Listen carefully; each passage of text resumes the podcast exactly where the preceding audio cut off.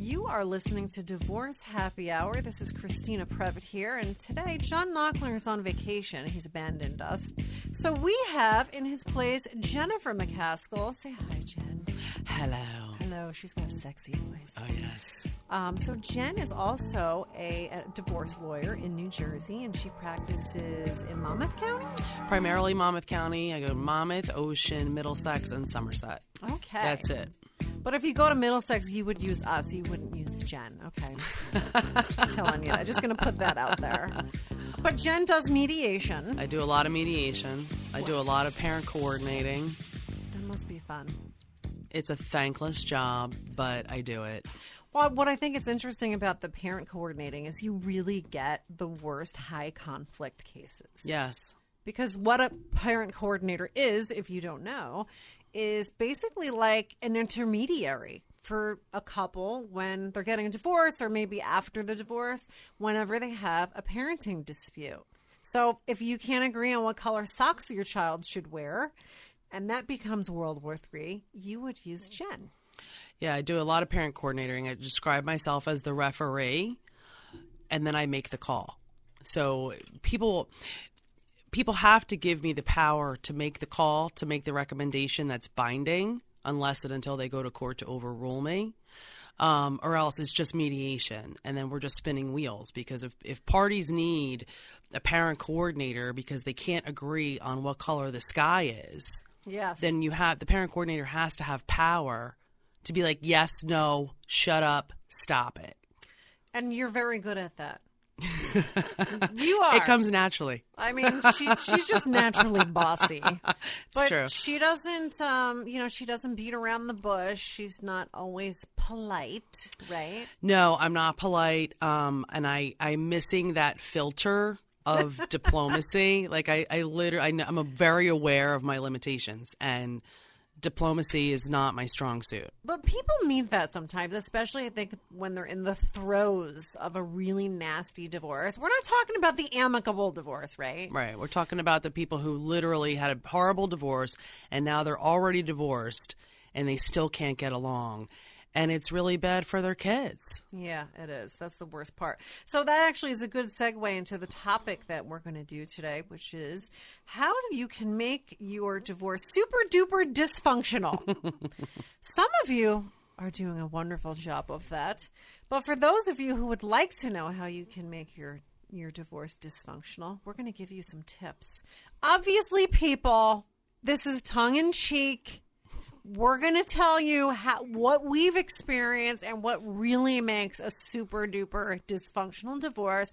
And these are some tips or things that you should not do. So, I was telling Jennifer a story before we got started today that I, um, for, for those of you, I, I, you know, mostly run the business at this point. I have a few cases that I supervise and I step in, but for the most part, I'm not really practicing law actively anymore. But I do poke my head in once in a while.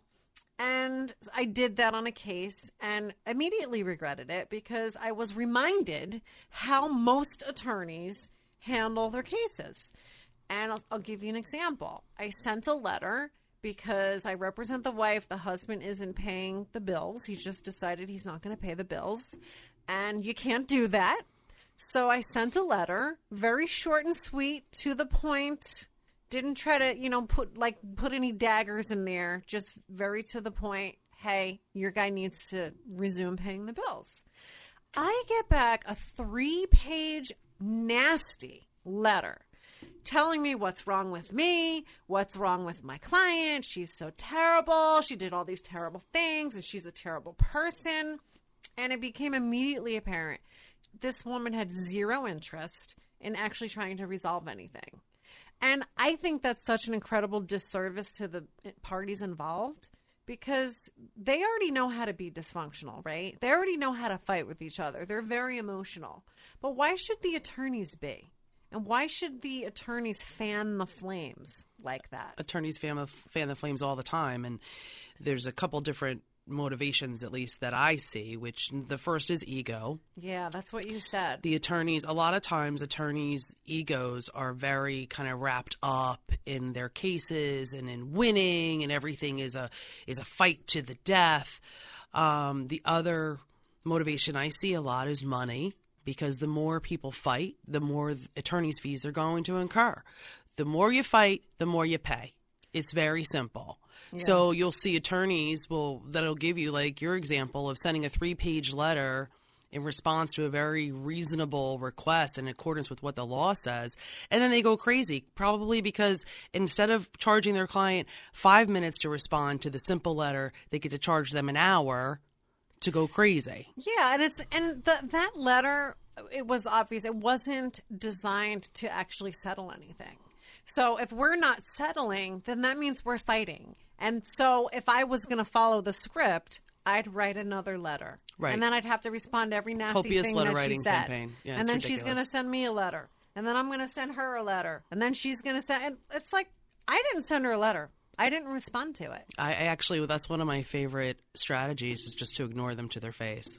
Yes, I love that. Yeah. So I didn't respond, and I'm glad my client was fine with that. She was like, I agree. Let's not even waste our time. But unfortunately, what we have to do now Is file a motion. I have to file a motion. So as we speak, my associate is, is drafting a motion. And So- you know, the, the, the your adversary could could be motivated by that. Well, if I don't agree to settle the temporary payment of the bills during the divorce, then they'll have to file a motion, and then the clients get charged, you know, five grand a pop for a That's motion. right. Yeah, because you have to do the papers, you have to go to It's court. labor intensive. I think the worst part about that, though, is really what you're doing to the litigants, though. You're not helping them to learn how to deal with these differences in a much more functional way because they still have to co parent. These people have children together. They still have to co parent. They're going to have to learn how to communicate with each other at some point. And I certainly hope they're not going to use lawyers forever. But it doesn't help them to do that it doesn't set a good example for them. And like you said, it just runs up their bill. It does run up their bill, but you know, there are some cases where one of the spouses, you know, usually people go to get divorced, one person doesn't want the divorce. Yes. Right? Yes. So you got one person who's super angry and is like, I'll fight to the death. You'll get nothing. I'd rather pay my attorney everything than pay you a dollar. Yes. You know, kind of kind of drama. And then, but you know what? Those cases you do need to go to court and just smack them around and be like, yeah, no, okay. Yeah. And then sometimes if you go to court and you get a good judge, which you know, hopefully you get a good judge who at least knows what they're doing, it can put a stop to it and set a really good change the whole tone of the litigation. Like, listen, we're not afraid to fight, and I'm going to kick your butt if we go to court. So settle down. That's right. Do you think that sometimes there's sort of a contest between the parties whose attorney is better, whose attorney is going to kick your butt? Basically, who can write the nastier letter? Well, you know, it's really funny because, and I posted on Facebook this morning, which you saw. I don't think I saw it, did I? You did. So I posted just on the New Jersey Family Lawyers closed page that I'm in this case and it's post judgment, meaning the people are already divorced and the ex husband owes my client lots of money, piles and piles of money that he hasn't paid. And he was very angry and sent her a slew of texts oh, yes, I did see that. personally attacking her and then personally attacking me, calling me the C word, which I mean, big whoop. Okay. If I had a dollar every time, I wouldn't even be practicing anymore, or I'd have a lot more money in my retirement account. But he, then he called me a fat C. And that actually How made dare he? I- that made me mad. I was like, okay, you know what? Calling me the c word, fine. But you calling me a fat c? Those are fighting words. that goes deep. so rude, so rude. Yeah. So, what are you going to do about that one? Um, we settled the case. Wow. We settled the case. Wow. That's awesome. We settled the case. So yeah, so that would probably, I guess, be tip number two: is don't call your don't call your wife or your you know your husband's lawyer a big fat C. I don't, or don't call your wife a big fat C either. You know that might be why you're getting divorced in the first place too. I understand people are angry and they all want to hate me, and I'm totally fine with that. I expect to be hated. I'm fine being hated. I would rather them hate me than direct it at my client. Yeah. I mean, I think that there is a natural tendency to to hate the other lawyer that's involved in the case, but that is something I would want people to understand is that if you see the two attorneys actually getting along with each other a and good thing. dare I say it, laughing, looking like maybe they're friends. It's a good thing. That is a good thing. People people think that the attorneys should hate each other. But I, I tell them from the beginning when they come in from the consult, if I know who the other other side is, I'll say, okay, great. Because if the attorneys can get along, Christina, you know this, if the attorneys can get along and there's no ego and there's Yeah. no, you know, whipping their out to say say whose is bigger, which I'm fine doing that too, and I always win. um, then the case will go much more efficiently. It'll be Yeah. much more efficient. It'll cost less money. We you can keep a lid on all of the high emotions that are running. So if your attorney is like personally attacking the other side and just fight, fight, fight every single letter, all that's going to do is cost you more time and more money. Yeah, and it might it might feel good when you see that you're, you know, wow, yeah, she showed him. You know, it might make you feel good, good for a few minutes to see that, but you really do need to think about how it's costing you money. It And is. What's you could do this for years. We we could send nasty letters back and forth for years. Well, and here's the other thing I think that people don't understand or don't realize um, is that I've now I just totally lost my train of thought. how much it's costing. well, how much it's costing and their attorney really is doing them a disservice. Their attorney is, yes. So if you have an attorney who's strongly encouraging heavy litigation, let's file motions, let's Yep. go to court, that's, you know, they might just be a one trick pony. Maybe that's just, uh, that's how they know how to do it. So they don't yeah. know how to settle. But that's a red flag for people, in my mind. Yeah, I mean, there's certain adversaries that I have that I'll say, well, to my client, well, okay, because your your spouse hired so and so, it's going to take three times as long and cost three times what it should. Exactly. We won't say any names. We won't say any names. But there are some attorneys, and I'm I'm going to say that a lot of them I think are older, older than me. I'm 44. They're like, I'll just say it. They're old. They probably should be retired. Okay, I'm not going to say any names, but they're Oh. dinosaurs. And it's like I think back in the day, that was just how everybody did everything. Everybody litigated. Everybody went to trial. The court system was just different then. It didn't take forever and a day to get a court date Yeah. like it does now. So I think if people weren't able to resolve things, they could get a trial date much faster. They'd have consecutive trial dates. So I think it was just a different animal back then, but that's just not how things are now. So when I encounter some of these older attorneys, it really is like they're a one trick pony. They know how to do a trial. They're excellent trial attorneys, but they don't know how to settle a case. well, that and that's where I think the ego comes in. Yeah. right? You know, because it is an adrenaline rush when you go to court. I even after 17 years of practice, I still get an adrenaline rush when I argue and I'm up there and it's so much fun. Especially when you're winning. or even if I'm Winning's not, even even just getting up there and just you know arguing my butt off is such a rush, and then Yeah. you know my brain is done for the rest of the day. Yes, it's exhausting to go to court. It's not like what they show on television. No, and television is, I think, is our biggest enemy. Television and like neighbors. Yeah. Oh, yeah, neighbors. Well, my neighbor is getting five million dollars in alimony a year. I'm like, okay, and so clearly, married for two years. clearly your neighbor makes a lot more money than you guys do. yeah. Oh no, I love those questions when I hear, well, you know, my neighbor who, you know, it's the same thing. They have the same house. They make the same amount of money, and I don't understand. Like, why am I getting screwed? And I, I hate having you. You feel like you're in a position where you have to defend yourself. Yeah, I, and I really don't. I say, well, then maybe you should hire your neighbor's lawyer because here's the reality that we're dealing with. And I also tell them the first time that they come into me, I'm like, listen, it's not like you see on TV, and I don't give a what your neighbor's divorce is going on. The only person you need to listen to is me. That's right. That's right. And if you you're, can't- you're paying you. Correct. They're You're paying, me you. for my advice. So take it. If you don't trust me to take my advice, then by all means go hire the neighbor's attorney. Yeah, I've had the exact same conversation. I'll tell people, look, I know it's tempting, but don't listen to other people. They're not always truthful. Number Oh, one. well, no, yeah. They're not always truthful. Number two, they don't know what they're talking about. I mean, I've had my own clients come back and repeat things that I supposedly said to them, and I'm like, I never said that. I think there was a misunderstanding. Um, so there's that, and some people just have a selective memory.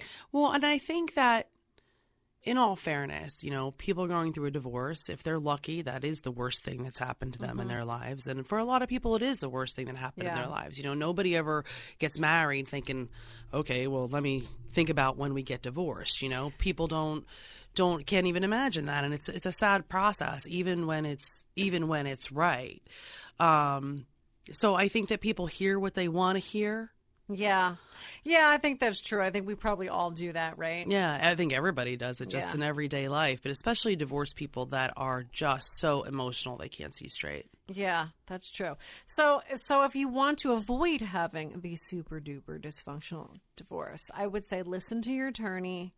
If you trust your attorney, if you don't trust your attorney, That's you a red flag. You shouldn't have that attorney. And I really try to get all my people into therapy, Yes, I do too. um, which is why I started my divorce support group three years ago. Oh, Did you know I did that? No, I don't think I did. So three years ago, it was three years ago, July. I mean, you see such a need for it, right? Yes, As divorce absolutely. lawyers, our clients are in so much pain, and it can be such an alienating process because people don't walk around going, "Yeah, so my husband of 25 years just cheated on me, and I'm devastated," or or whatever. Or sometimes they do, and, and then they alienate people because that's Yeah, another. that's that's the other right? end of the spectrum. Yeah, you lose friends. that's because, correct. You're you're walking around telling everybody your sob story. Yeah, and people don't want to hear it. so I started this divorce support group, which is just for, um, it's not only for my clients, I open it up to anyone. It's for anyone who's thinking about a divorce, going through a divorce, or who is already divorced. And just to be in the same room with people who can relate and understand. I, I rent the room at the church in Red Bank and I, I pay the therapist. I come and I bring decaf coffee and snacks. I say hello, let them see that I have all my teeth, and I leave. And then you're wearing, and then I'm and out. you're wearing shoes.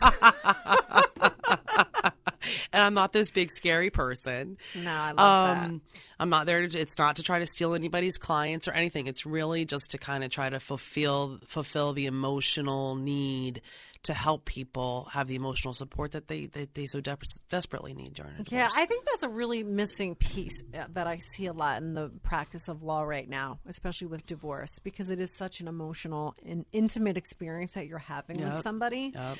But a lot of lawyers, and I think this goes back to the example that I gave of this woman who just, you know, sent me this, re- reflexively sent me a three page letter with all these nasty things in it. I think a lot of attorneys don't really think carefully about what is my role here. Like, I don't see my clients as just a client with a legal problem. I actually don't think it's a legal problem at all. I think it's a family in crisis.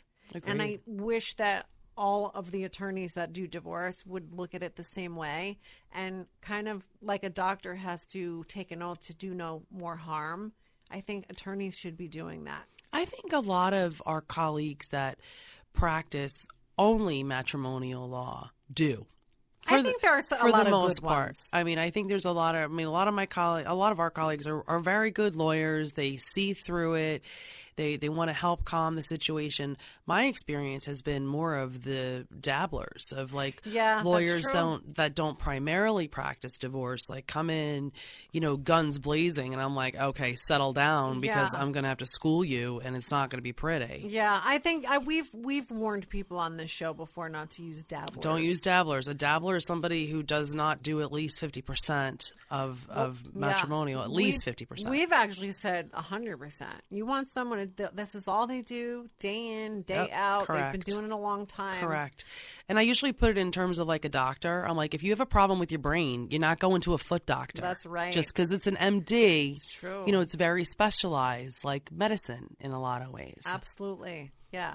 Um, but I think for me, when I encounter a new client and I have to dive into the situation, I like to tell them, look, let's let's deal with what's more immediate first. Yep. and try to do it as amicably as we can to try to help the person through it and not just look at it like it's just this legal equation that I have to solve. Because I do think some attorneys sort of have that approach. And I actually wanted that brings me to another issue that I wanted to ask you. I think a lot of attorneys, again, they follow a script. It's, you know, they're not really looking at it. It's like, this is a family in crisis that I need to help. And the first thing they always want to do is just file a complaint. That's what we do. You know, we start, right? You go to the restaurant, you open the menu first, right? That's the first thing you do. Well, that's what we do when you get a divorce. We file a complaint. And John and I have talked many times that sometimes there are reasons why you would not want to file a complaint immediately. Agreed. Okay, so that's sort of your it really approach too. it is my approach. It really depends on the facts and circumstances of the case. You know sometimes there if you file the complaint for divorce right you're filing a lawsuit you're suing your spouse for divorce in family court the filing of the complaint stops the accumulation of marital property so you may have the spouse where you want to cut off the accumulation of marital property. There may see, be some reason or some urgency. Um, I also file a complaint immediately when it's clear to me that the other side is going to be a person who buries their head in the sand. yes, And they'll say that they're going to go to mediation. All they do is spin their wheels to buy time for another six months before the the, the spouse who wants to divorce is like, yeah, okay, I can't do it Yeah. anymore. Yeah. Um, but there are definitely situations where I say, listen, let's go to mediation first absolutely and try to work it out. We won't jerk around for a long time. I'm not interested in wasting time, but sometimes emotionally the client needs that too. Mm-hmm. They're saying, "But I really want to be amicable." And I say, "Okay, but it's not only up to you. We can't Yeah. force somebody to settle." Yeah, yeah, I Um, agree hundred percent. Sometimes you try. Just speak, even though- even when I know it's going to fail, I say, "Okay, don't jerk around. Like go have two sessions within 2 months and then and then come back when it doesn't work." Well, it's interesting because some people are, well, a lot of people are convinced I'm not going to mediation. It's not going to work. You know, he's never going to agree to anything or she's never going to agree to anything. And I say, you know, everybody says that, but I don't know what the statistic is now, but something like 98 or 99% of cases settle. And a lot, I don't act, know the statistic on this, but how many of them go to mediation and settle? Most cases settle. And most cases, many cases Eventually, settle at yes. mediation. Yes, but but mediation built into the court process is you know six to eight oh, months Oh, after yes. the complaint, and so Yes. they've had six months of attorney's fees, they've had six months of heartache, and then they're getting to the point of like, okay, I'm so done, I'm ready to compromise. So it's those rare cases that where usually I tell people mediation before filing for divorce is only going to work if they're on the same emotional page. Yes, like we both true. know the marriage is over. We we're we're over the anger. We both want the divorce. In those cases, absolutely. But in the cases where one person doesn't want it, Yeah. I think the one who doesn't want it though, eventually they get to a point everybody's different, right, Yep. in their their thought process. But eventually they get to a point where they realize, okay, you know, this is happening. I can't stop it. My spouse wants a divorce. We've been we've been going down this road and now it's so excruciating that I really just want to get it I just want to get out. Yep. Yeah. So they they acknowledge that it's happening. They just want to get it done. And that's when it settles. Yeah, that is when it's when settles. everybody's ready to compromise and ready to be done and it's important throughout the court the the process you know you you were trying to settle and, and we can't keep going back to that example of you trying to settle the the payment of the bills just during the pendency of the divorce like we have to prioritize you have to prioritize what you want in order of priority if you have 10 things on your list and i tell you you can only have 5 Yeah. Yeah. what are your top 5 It's brilliant, Jennifer. brilliant. That's Yes, why we're friends. this is rocket science yeah. Well, but you know what? It's, I think when people go to their lawyer initially, though, they they're distraught. They don't know what Yeah, to do. yeah. They they can't imagine their life after being married. right? Correct. Even the ones who want the divorce, uh, they're very scared too. They don't know what it's going to look like. 100%. I think it's our role to help them with that, almost like coaches. Yeah, I mean, you know, I look at my job as to do everything that I can to set them up for the next chapter as best as I can. And I really do that because it's the children that I'm worried about. Yes, I'm yes. worried about the kids because if I can set my client up and the kids are going to have a peaceful household and they're going to have food on the table and be able to keep the lights on, maybe in a smaller house, mom may have to go back to work, whatever it is, Yeah. but at least the kids will have peace. Yes. That's Yeah. really my end game because the one thing that makes me crazy and talk about dysfunctional divorce litigation is when people involve the children. Yeah, you and I, we think alike. it I'm makes me watching you. insane. Okay. Um, yeah, that was going to be my next topic. Is if you want to have a super duper dysfunctional divorce, involve your kids. Fight, fight in front of your kids. Tell your kids about mom or dad's Cheating. affair. Yeah. Tell That's them big one. about the new the new boyfriend or the new girlfriend. I will never understand why people think that it's appropriate or acceptable to talk about their marital problems. To their children. Yes, to their children. I don't and I don't care how old they are. Agreed. I feel the same way. I don't care if they're 5 or if they're 10 or if they're 25 Agreed. you there are a million other people in the world that you can talk about your divorce with and your marital problems and the fact that your husband had a, an affair or whatever the case may be. Don't talk about it with your kids. No, shut your mouth. And I tell them, and I do this a lot in parent coordinating too, mm-hmm. is I tell my clients or, or whoever I'm I'm with, like, listen, if you don't shut your mouth and if you don't change either talking about don't talk about your spouse too badly to or in front of the children, don't trash their father. That's who you chose to be the father of your children. You can't now unchoose them, so shut your mouth. That's right. Because the kids when they reach adulthood, especially like, you know, mid to late 20s, and they're adults and they, they look back and they see their parents divorce from more of an adult Yes. perspective, they're going to hold, they're going to take them to task. They're going to go, Mom, you know what? You really, how, how could you have done that to me? Or dad, like, why did you do that? And they will take you to task. And I, I tell my clients all the time, like, listen, the way that you behave during the divorce process is going to have a long term, permanent effect on your relationship with your children. Yes. So behave. It's true. And I think a lot of people just don't take responsibility for that. Even if you, what would you, and you can tell me what you think, but even if you, let's say your mom and dad is the one that's talking smack about you all the time, it's really difficult sometimes for mom to say, well, I don't know what to do because he's he's the one Mm-hmm. talking about all this stuff and I feel like they believe him Yep. and then I'm not saying anything and I feel like now I'm in a position where I have to defend myself. What do you tell those people? Well, it depends on how old the children are, first of all. And I get this all the time from my clients. They get the pushback being like, Jen, she is trashing me so badly, and you're telling me to keep my mouth shut, and that doesn't feel fair to me. I need to defend myself. I go, no, no, no, no, no, no, no. If the kids are teenagers, I say like 11 and up, Yeah. then I say, tell them to explain just enough and don't go into details. I'm sorry that your mom is talking to you about that stuff, but that's an adult matter between me and your mother. Know that I love you. Know that I don't want you hurt through this. And and leave it at that. I'm sorry, it's an adult conversation. And then mom's like, Well, you know, your dad wants to leave us and create a new family. and Yeah. Your dad doesn't awful. care about us anymore. It's awful. It's awful. If you're doing that, please think about what you're actually saying to your kids because it might make you feel good on some level that, well, now I'm going to get all my children's love. Correct. But you're really damaging them. 100% emotionally damaging your children by putting them in the middle. You know, kids love both of their parents. Kids Yeah. want to see both of their parents. It's another one that we always hear.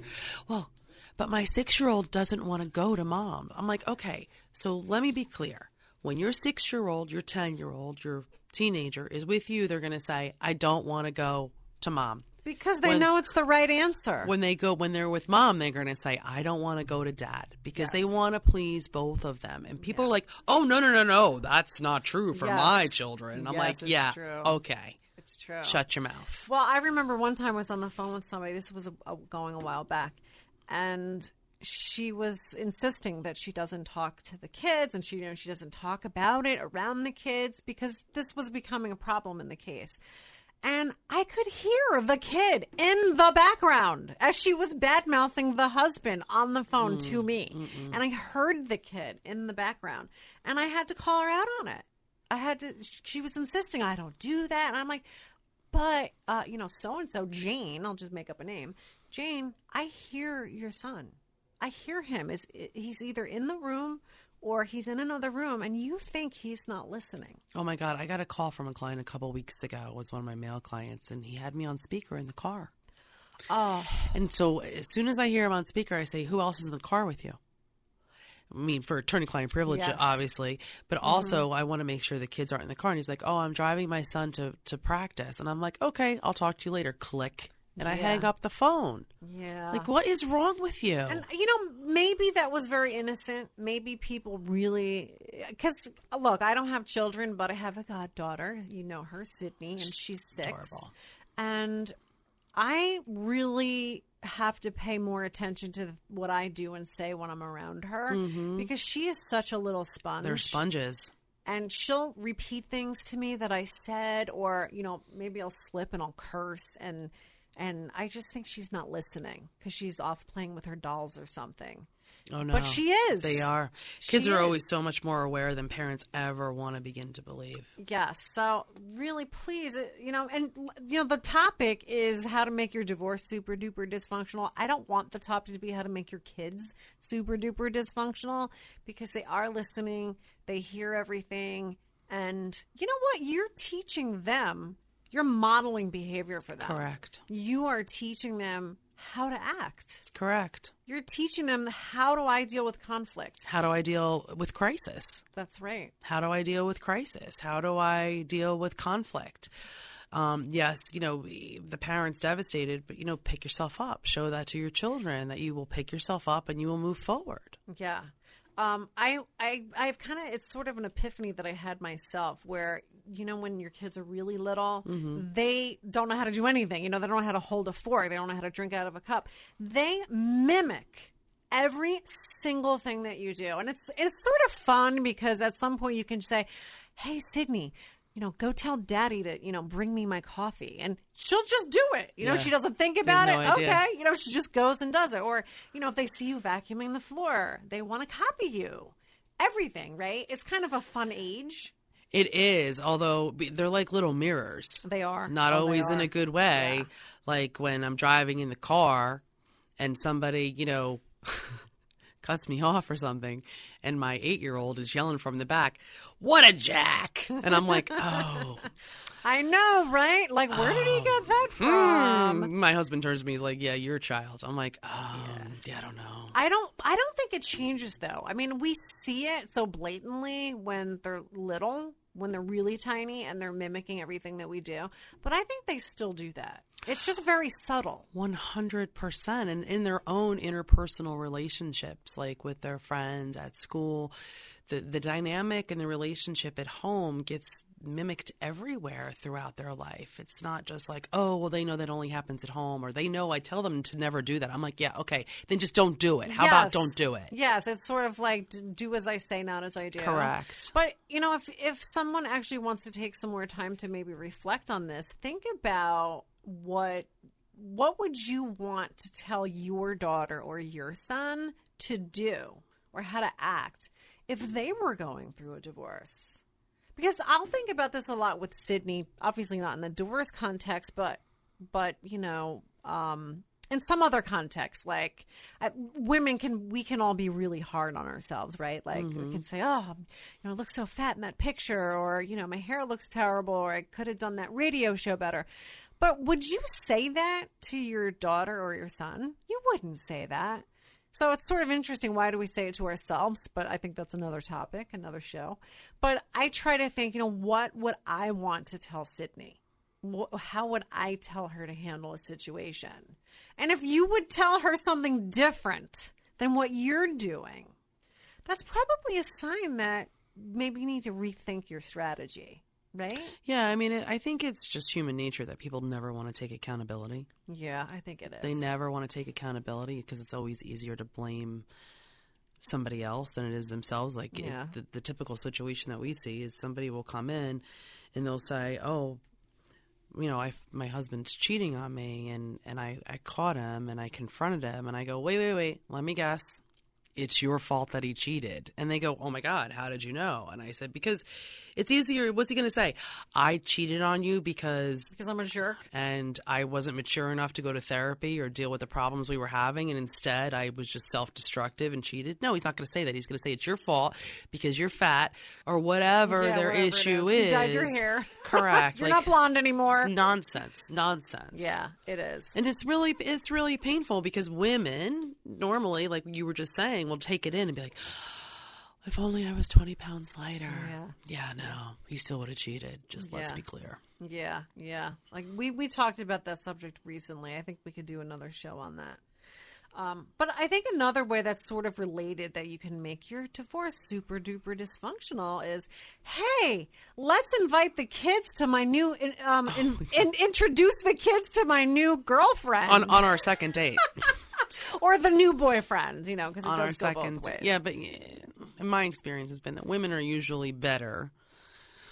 I think you're right. I don't want to alienate anybody. I'm not in trying to. I'm just saying. This is what I say. I, I think you're right. I think I uh, unfortunately do see it more more often. I yell at my male clients I ten times more than my women clients of stop introducing the flavor of the week to your 10 and 12 year old. Yeah, uh, what is the reason Oh for that? my I god, can't even I don't that. know. I don't know. I mean, I understand that, you know, generally speaking, men men are not usually alone for long. Yeah, statistically, men They're really faster, They and they, they, really remarry do. faster. They they do. So I don't I don't know, or maybe they're trying to recreate the family unit like immediately without stopping to think that wow, this is going to screw up my or children. maybe they just need someone to cook and clean. okay, that was wrong. I shouldn't have said that. I take it back. Not really. Um, but we hear that a lot, and it's always a problem because, and we're generalizing, but if it's dad that's, you know, he's in love again, he's in love, yeah. and he's got to shout it from the rooftops, and he Jen, you don't his- understand. I'm in love. Yeah, Yeah. okay. Have you I'm sure you. that? Oh my God, yes. You know what, though? It's not about you. Yeah, like, It's not about you. Settle down. Stop thinking about you for five seconds, Yep. okay? Is it really in your children's best interest to know that there's some other woman in your life that you're madly in love, and now not only do they have to get adjusted to the fact that mom and dad are getting a divorce, maybe not living together or aren't going to be living together much longer, and now I got to deal with the fact that dad has this other woman who's not my mother and you know maybe my mom's upset about it it's a lot to dump on a kid Well, it is, and and what the what, and I'll just say men since it usually is. What men need to realize is that if they introduce a new woman to their children too soon, there's basically no hope for those children to have a good relationship with their new spouse. yeah They're starting out on a really bad foot by shoving the new woman down their throat too quickly. And she could be a lovely woman and who wants to be there and be positive and but the children are going to hate her forever Yeah. if he introduces them too soon and tries to force it yeah too they, soon. they might see her as the cause of Well, the and- divorce whether that's um, even true or not Correct, but mom may be saying yes yeah because yeah. mom's upset. Yeah there's a whole lot that could be going on there but i always tell my guys just take the high road you know, t- go talk to a therapist. I don't pretend to be a therapist. You know, I, some of this stuff is common sense. Some of it I've sort of learned here and there because of what I do for a living. But I always tell them go see a therapist and talk about this stuff because every kid isn't the same, right? I mean, Yeah. Sometimes the kids have issues or they have anxiety or they have special needs. I mean, there's a whole host of. some kids issues. might just be coping better with the changes, and another one isn't. And- Or the or their kids are teenagers and they don't Yeah. really want to spend time with either one of them. yeah, right. So see ya, mom and dad. Yeah, I don't really want to be with either one of you because I'm 15. And there's that too. Yeah. Um so I that's what I tell my people and the other reason I tell them not to do that is partly because I think they should keep the relationship on the down low. I mean if it's already out in the open then that's obviously it's it's out. You can't you can't hide it. And I won't tell them to hide it. Like, don't lie about anything. But if you're going through a divorce and it's high conflict, especially, telling your wife that you have a new girlfriend is not going to do anything good to get that case settled. It's just going to piss them off. No, I have a case right now where the parties were married for over 30 years and they have adult children and and husband left wife for another woman and tried to shove her down the, the adult children's throats and the adult children now don't want anything to do with dad. and which makes me sad because it's Yeah. still their father, but they're they're very angry and upset. And then we've got the new girlfriend who's literally trying to text the children, and then is texting my client, who's the wife of over thirty years, saying, "I'm so much better in bed than you ever were." and Oh. he never really loved you. He loves me, and I'm like, oh, Oh, my man. god. It's so I called my adversary, who's a good adversary. I called her and I said, listen, this is what's going on. I forwarded her the text. She's like, yeah, I'll put a stop to that right now. I said, because how we, how am I going to settle this case when my client is being bombarded and emotionally, purposefully hurt like that? Well, do you think that on some level people just don't want to settle? I mean, do they really just settle when they want to? I think that people want to be vindicated. yeah, which is I don't think that's possible. I don't either because you married each other for a reason. At one point, you loved each other. You had kids together. To be that disrespectful or to the to feel I don't know they feel compelled to justify the reason for getting a divorce. I tell people all the time, you're allowed to get divorced if you're not happy. That that's reason enough. Yes, right? There doesn't need to be There doesn't have to be this big huge thing. Like if you if you've grown apart, you've been married for 25 years and you've grown apart instead of growing together and your kids are grown and you've got another 25 years of life probably, go be Yeah. happy. That's interesting because I was just talking to a friend the other day about she's not married, but she's dating somebody and she's not happy, you know, and she's she's going on about all these things that this person has done or said that weren't very nice, but then we'll follow it up and say, "Oh, but he's not a bad guy." And I had to kind of point out, well, what does one really have to do with the other? Well, first of all, I'd say if he's if he's being unkind to you, then he probably is a bad guy. But that's another conversation. But my point was he doesn't have to be a bad guy for you to want to leave the relationship. Yeah, that sounds like a rationalization Right? for staying, yeah. Uh, but I think a lot of people do that. They have to, in their mind, they have to find some good enough reason to end the relationship. It's not enough to just say, I'm just not happy anymore. Yeah, usually and and and here's the thing, I mean, r- cheating is just a symptom, right? Yeah, it is. From where I'm sitting, my experience has been there's been problems at least for five years before somebody comes into my office. Well, that's pretty. Oh, yeah. For, about for a five divorce. years. Yep, they've been unhappy for five years, Yeah, I would say it's been a long time. and I can usually track it back to some major life event of that kind of turned the course of their marriage. Usually, it's the death of an immediate family member, a parent, or a sibling. Um, or some major life event when when things start to slowly kind of unravel. That's interesting. And it's about a five year road to my yeah, office. because uh, uh, yeah, we've said that a million times, and I think this is just common sense. People understand that you don't just wake up one day like. And yesterday I was happy, and today I'm not. So I think I'm going to go see the. Uh, Nobody comes in and says, you know. I've been unhappy for like three months. Yeah, Yeah, no. When you sit, says when that. people sit and think about it, I'm like, they'll say, I had a woman I, I- who I recently got divorced, and and she'd come in to see me in like January, and I said, how long you been having problems? And she's like, since September. I go, no. She goes, what do you mean no? I said, no. Go back. Well, no, nope. Go back. And then Really? sure She enough, was we fig- insisting that yeah, it she was like, "Oh no, things have only been bad like for six months." I'm like, "Yeah, no, honey, No it's way. been bad for I at least five believe five that. years." So I agree with you 100% there. And, and I, what I would want is people expect us because we're divorce lawyers that we're supposed to just convince everybody that they're miserable, that they need a divorce. But it's really not true. I what I want is for people who truly are unhappy and dissatisfied in their marriage if if it's not something that's fixable and if you've been working on that for 20 years, it's not fixable, okay? it's I mean, working. you've been really working, you've been communicating, you've gone to therapy. That's what I really mean is that you've w- worked on it and it's just not getting better. That discontent isn't going away. It's okay to admit that. You don't have to make someone a bad person. And you don't have to feel like a failure. no, I- That's another big one is people yeah. feel like they failed, or people who have a very religious component in their life. They have they're guilty. They're you know especially the Yeah. Mm-hmm. Catholics or the Well, Christians. I what I hear a lot too is people worrying about what someone else is going to think. I had 100%. I had someone more recently um, very concerned about what her mother was going to think because her mother was just, and you know, we could psychoanalyze the mother, but I don't know enough about her.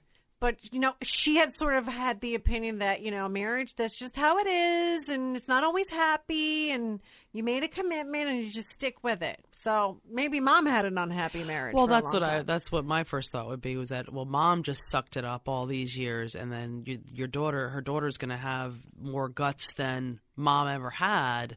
So of course, mom's going to want to keep daughter in the unhappy marriage because that ma- Yeah. that's comfortable for her. And normal, yeah. But to her, that's normal. And she probably thinks that she's giving her daughter good advice.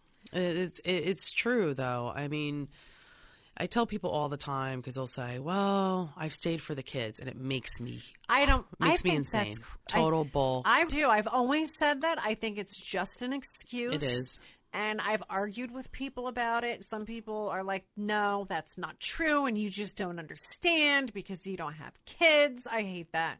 Don't tell me I don't understand something because I don't have kids. But I, I think it's, I think you're right. It's BS.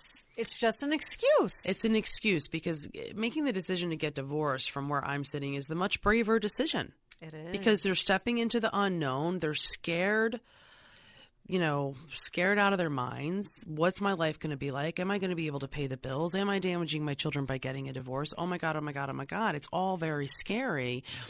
Staying is the much easier course because you're staying in your comfort easy. zone that's completely dysfunctional. Yes. And I tell people all the time, I'm like, listen, if you're okay, because they'll come in and they'll go, I'm on the fence. I don't know. I just want to know my rights. I'm just I'm mulling it over, but I've stayed together for the children. And I say, okay. If you're okay with your children growing up and recreating your marriage and recreating the dynamic of the relationship, then by all means stay married. That really, for me, is the litmus test. yeah. So if you're coming in here and you're sitting here and you're telling me that your husband is emotionally abusive and you have a 10 year old daughter, if you are okay with your daughter growing up and marrying somebody who is emotionally abusive, then by all means stay married. Yeah. Yeah. Um, I actually had a tough conversation with a friend of mine a long time ago who was very unhappy in his marriage and he was having extramarital affairs. And I think he just sort of used that as an excuse, like a sort of a coping mechanism. Like, well, I'm not going to leave because I don't want to leave the kids. And, but I guess I'll just do this on the side. And I said, you know what? You, you, how would you feel if your daughter Mm-hmm. ended up with somebody like you who did that to her? 100%. Because that's what'll happen. It's so subconscious. It's so, So buried subconscious. deep in there. But when you really kind of smack people in the face with that reality, and then I start asking them questions like, okay, your husband's verbally abusive. Tell me about your parents. yes. and then and then turns out one of their parents was emotionally abusive to them growing up and people recreate patterns people go Yeah, to what do. they know for better or for worse so if they had a cycle of violence or abuse or even just somebody who's putting you down all the time they're going to grow up and they're going to recreate that Yeah, definitely they do. I It's mean, so sad. If you look at your own life, we can we can look back at what environment we grew up in. What patterns are we repeating? correct i mean the only thing that stopped me was was a lot of therapy Yeah. I, it's funny because I've kind of, I've done coaching, I've done therapy, and I kind of go back and forth. Like they're very different. There, I guess there's some overlap, but they're very different. And sometimes I'll get coached out where I'm just like, I can't stand the coaches anymore. I'm so mm-hmm. sick of all the. They have a tendency to sometimes use a lot of the same language, mm-hmm. and I'm just like, I can't take the coaches. it anymore. feels a little canned yeah Yeah, I was like, I can't, I can't anymore. But then I'll go back to therapy and I'll just realize, like, I don't like this either. you know, because they all say the so same funny. stuff too. So I, there's got to be some hybrid. Maybe we can, maybe we can figure that out. We could do some kind of hybrid. okay Yeah, let's do that. Yes. Um, so we've got a little bit of time left. Is there anything else you can think of that would be a public service announcement to tell people? Don't do this because it's gonna make your divorce super duper dysfunctional. Really, my my really only rule is really step outside of yourself and think about what you're doing to your children. It's to have long term effects. Don't put them in the middle. Don't fight over them. The holidays are coming. the first round of holidays are so hard for people when they're sharing the kid. And I say to my clients, like, listen, if you're a hot mess, your kids are going to be a hot mess. If you're okay, they'll be okay. Again, leading by example, like we are talking about earlier. So if you're going to be hysterically, like hysterical in the fetal position on Thanksgiving Day, wait until your kids go out of the house and you say, have a great time with dad. Yes. Then go in and eat a pint of ice cream and drink a bottle of wine and cry in the fetal position. Yeah. And then you put a smile on your face when they come back and you say, I hope you had a great time. I agree. I agree with that 100%.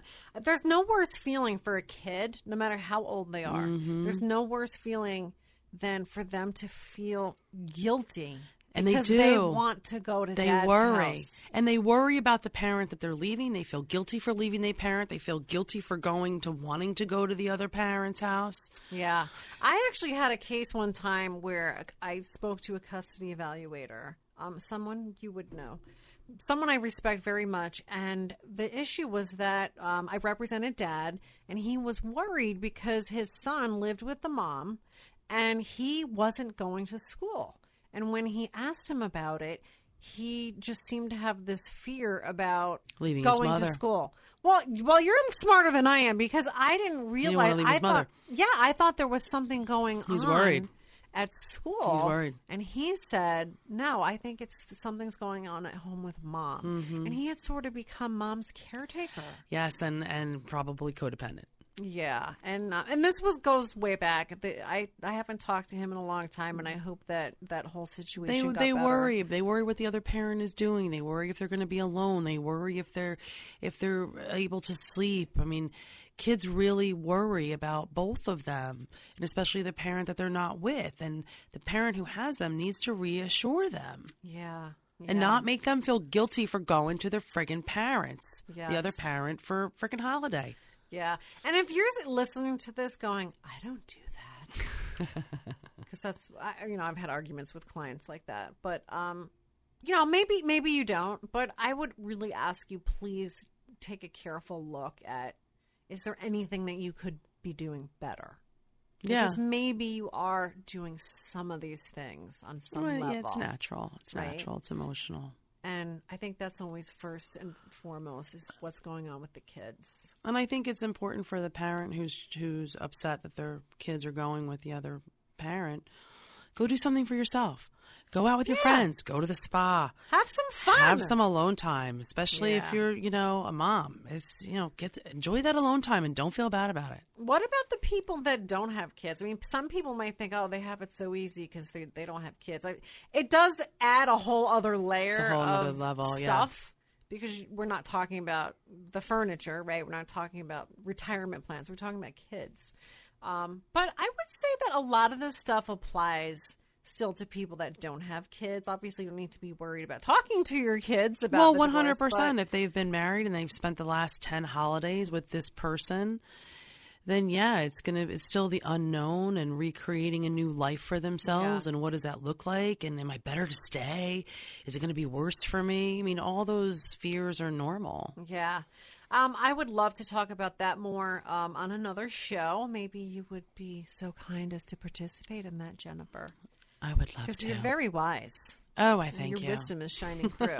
but I think that's something that I struggle with a lot as the attorney. I struggle with when I get someone who comes in and they spend an hour talking about how miserable their marriage is and how unhappy they are. And then at the end, They're like, I don't want to like, get a divorce. Well, I, I got to think about it. I'm just like, what? What are you thinking about? What it's are hard. you thinking about? It's so hard for people. I get that. I have a lot of compassion for my clients. I mean, my parents are divorced. Um, I've been through it, so I really always see it from the child's perspective, especially when I'm doing parent coordinating. How old were you when it happened? My parents were married at 19, divorced at 20, Okay. Okay. and then my mother had a long-term relationship that wasn't good. Hmm. Um, and then my life got a lot better when that relationship ended. Okay. And then I, you know, I didn't have a relationship with my father for most of my childhood. We have one now, which I'm thankful for. Um, but I tell clients too. I said, don't cut the don't don't you dare cut the other parent out because that's going to No, create other problems for the child. And then uh, sometimes I'll tell them about my own experience. Um, but yeah, I mean, I'm I'm just I'm all about the kids, and if I need to yell at them or shove my foot up their butt, well, You will, and I heard a story once how you threw a chair at mediation, but that's all we have. that's all we have for today, folks. Thank you so much for having me. Yeah, of course. Thank you for coming on. I've been dying to get you on here for some time my now. and- pleasure. And I see why, because I was right. You were great. But why don't you share with people more about your divorce group? How can people get in touch with you if they maybe want to use your services? My my law firm is located in Red Bank. It's the law office of Jennifer McCaskill.